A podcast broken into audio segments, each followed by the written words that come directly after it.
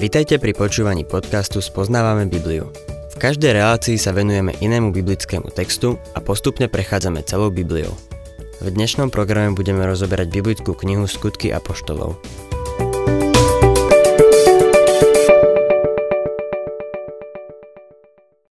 Milí poslucháči, v predchádzajúcej relácii sme sa pozreli na zrod cirkvy, ktorý sa udial v deň letníc.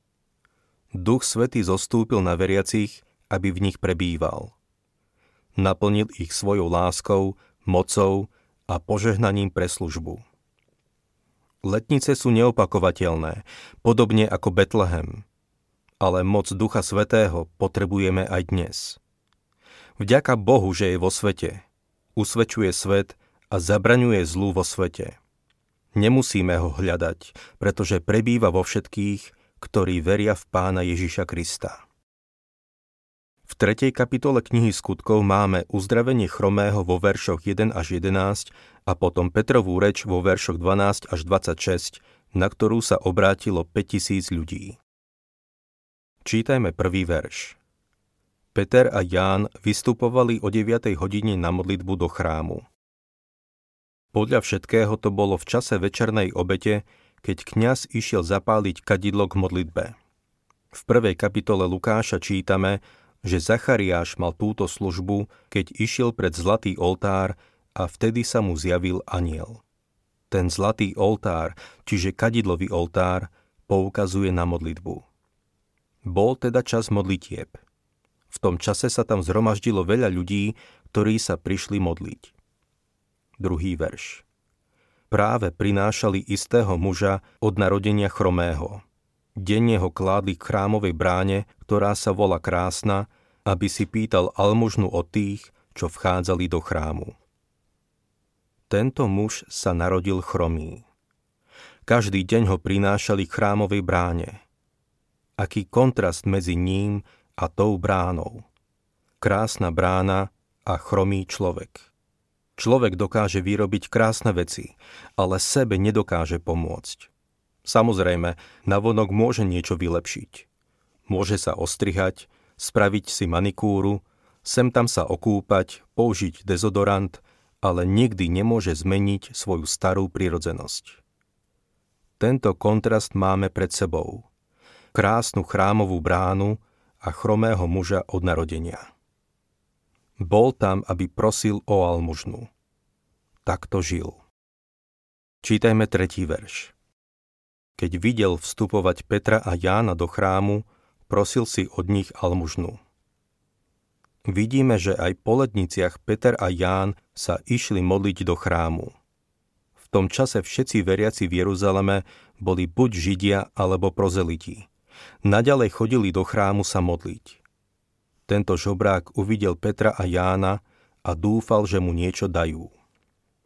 4. a 5. verš Peter spolu s Jánom upreli na neho zrak a povedali Pozri na nás. Muž sa na nich zahľadil v očakávaní, že od nich dačo dostane. Keď mu Peter a Ján venovali pozornosť, pozrel sa na nich a bol si istý, že od nich niečo dostane. Šiestý verš. Peter však povedal, striebro ani zlato nemám, ale čo mám, to ti dám v mene Ježiša Krista Nazareckého. Vstaň a choď. V súčasnosti je to skôr naopak. Cirkev má peniaze, ale nedokáže chromému povedať vstaň a choď.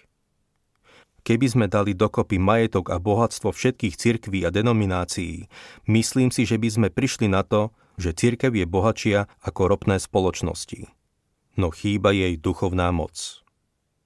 Čítajme ďalej 7. verš chytil ho za pravú ruku a zodvihol ho. Chromému hneď spevnili nohy a členky. Nezabudnime na to, že toto napísal doktor Lukáš.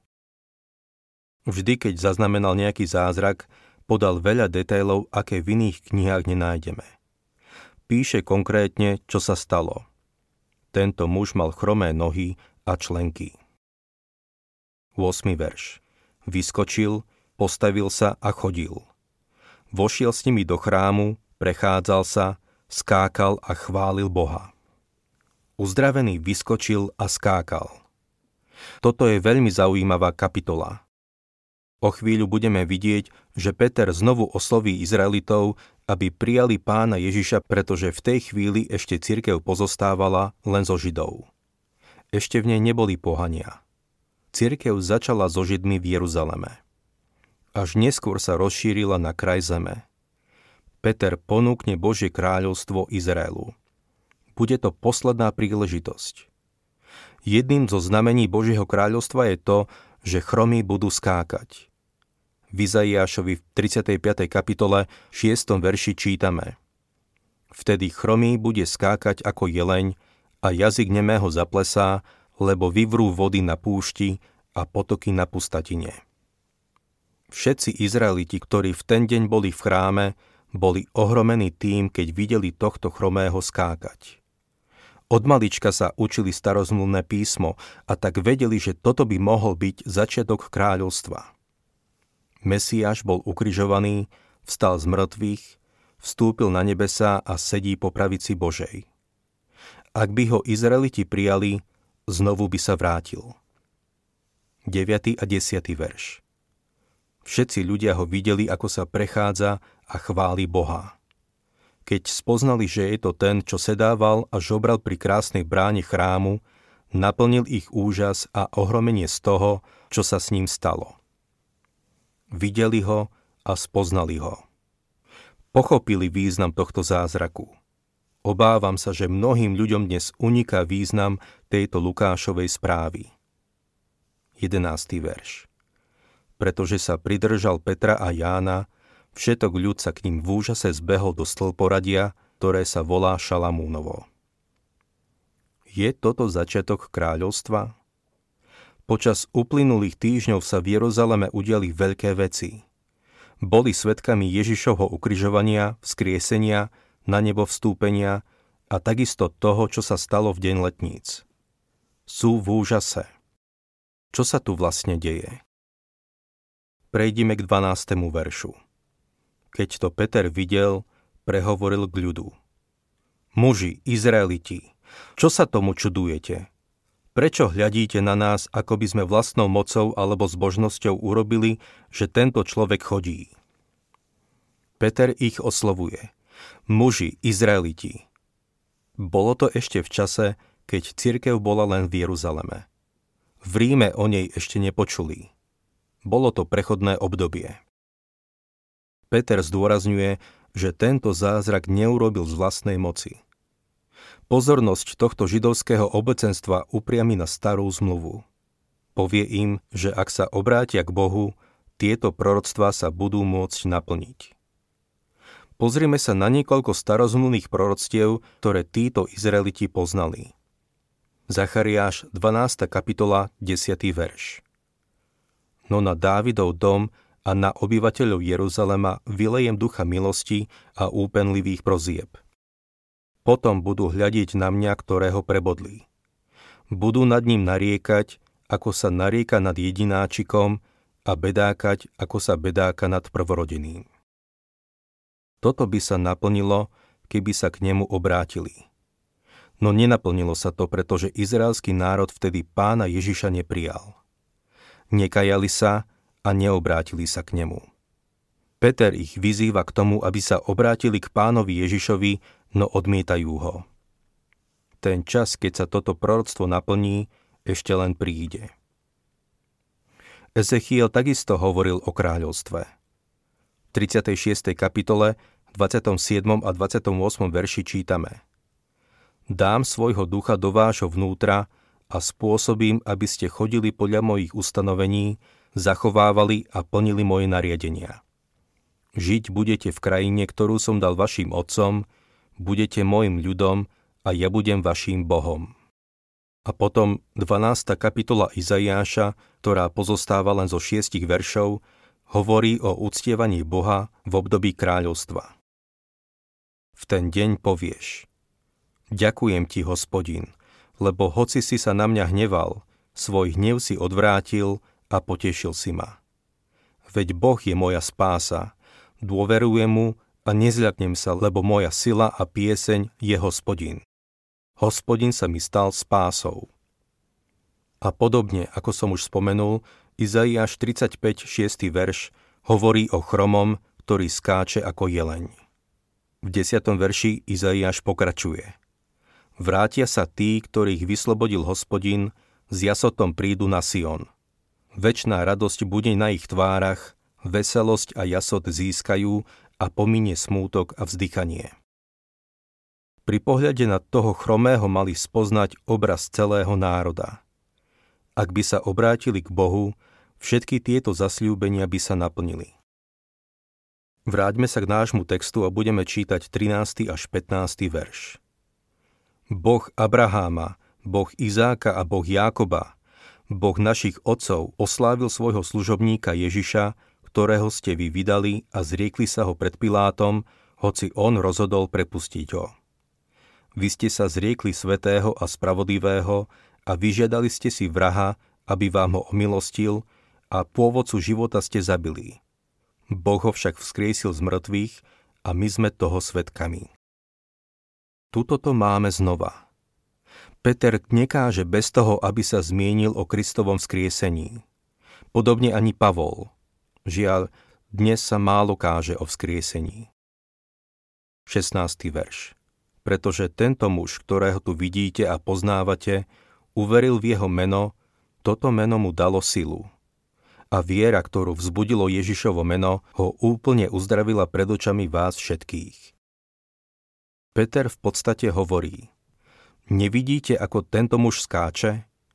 To sa bude robiť v kráľovstve – Otázka je, či chcete, aby sa Mesiáš vrátil alebo nie. Chcete ho prijať? 17. až 20. verš Teraz, bratia, viem, že ste z nevedomosti konali, ako aj vaši poprední muži. Boh však takýmto spôsobom splnil to, čo predpovedal ústami všetkých prorokov, že jeho Mesiáš bude trpieť. Kajajte sa a obráte sa, aby boli zotrené vaše hriechy, a aby nadišli časy osvieženia od pána, keď vám pošle predurčeného Mesiáša, ktorým je Ježiš. Peter im hovorí o druhej šanci. Keď bol Ježiš medzi nimi, neuznali ho ako Mesiáša. Naopak, odsúdili ho na smrť ako zločinca. Ježiš sa však vráti a založí svoje kráľovstvo pre Izrael.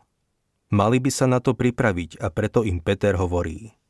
Kajajte sa a obráte sa, aby boli zotrené vaše hriechy. Niekedy sa ma ľudia pýtajú, čo by sa bolo stalo, keby Židia prijali Ježiša Krista za svojho Mesiáša. Zomrel by? Peter hovorí, že áno. Poviem vám tajomstvo. Neviem, čo by sa stalo. To nikto nevie, len Boh. Myslím si, že takéto otázky nevedú k ničomu, pretože sa nimi dostávame do roviny špekulácií. Pravda je taká, že ho neprijali. 21. verš Jeho nebo musí prichyľovať až do čias, keď sa všetko obnoví, o čom odpradávna hovoril Boh ústami svojich svetých prorokov. Niektorí ľudia sa odvolávajú na tento verš s tým, že nakoniec všetci budú spasení. Hovoria o obnovení všetkého. No Pavol píše v liste Filipanom 3.8 všetko pokladám za stratu. Myslel tým všetko v Božom vesmíre? Jasné, že nie. Takže aj v tomto našom verši je to všetko obmedzené tým, čo nasleduje. Keď sa všetko obnoví, o čom odpradávna hovoril Boh ústami svojich svetých prorokov. Proroci hovorili o obnovení Izraela. V žiadnom proroctve sa nehovorí o obnovení všetkého skazeného a mŕtvého. 22. a 23. verš. Už Mojžiš povedal, Pán, váš Boh, vám vzbudí spomedzi vašich bratov proroka ako mňa. Budete ho počúvať vo všetkom, čo vám povie. A všetci, ktorí tohto proroka nebudú počúvať, budú z ľudu odstránení. Izraelský národ sa v tom čase nachádzal na pokraji veľkého trestu. V roku 70 Titus, rímsky generál, prišiel so svojou armádou do Jeruzalema a zrovnal ho zo zemou. Odhaduje sa, že vyše milióna ľudí zahynulo a zvyšok bol predaný do otroctva po celej rímskej ríši. títo ľudia boli skutočne potrestaní. 24. až 26. verš Takisto proroci počnúť Samuelom, všetci, čo nasledovali po ňom, postupne hovorili a oznamovali tieto dni.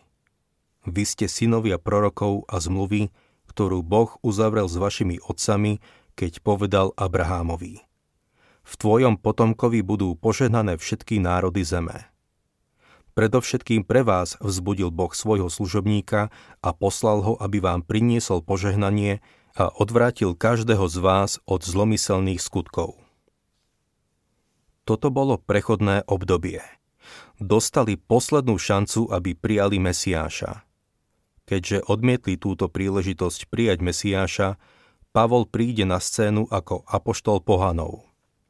Čo by sa stalo, keby sa boli obrátili k Bohu, je len špekulácia.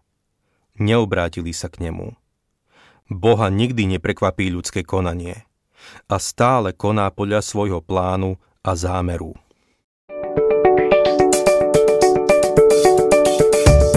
Ak sa vám páči program Spoznávame Bibliu, budeme radi, ak ho odporúčite svojim známym a dáte like, alebo nás začnete sledovať na facebookovej stránke Spoznávame Bibliu.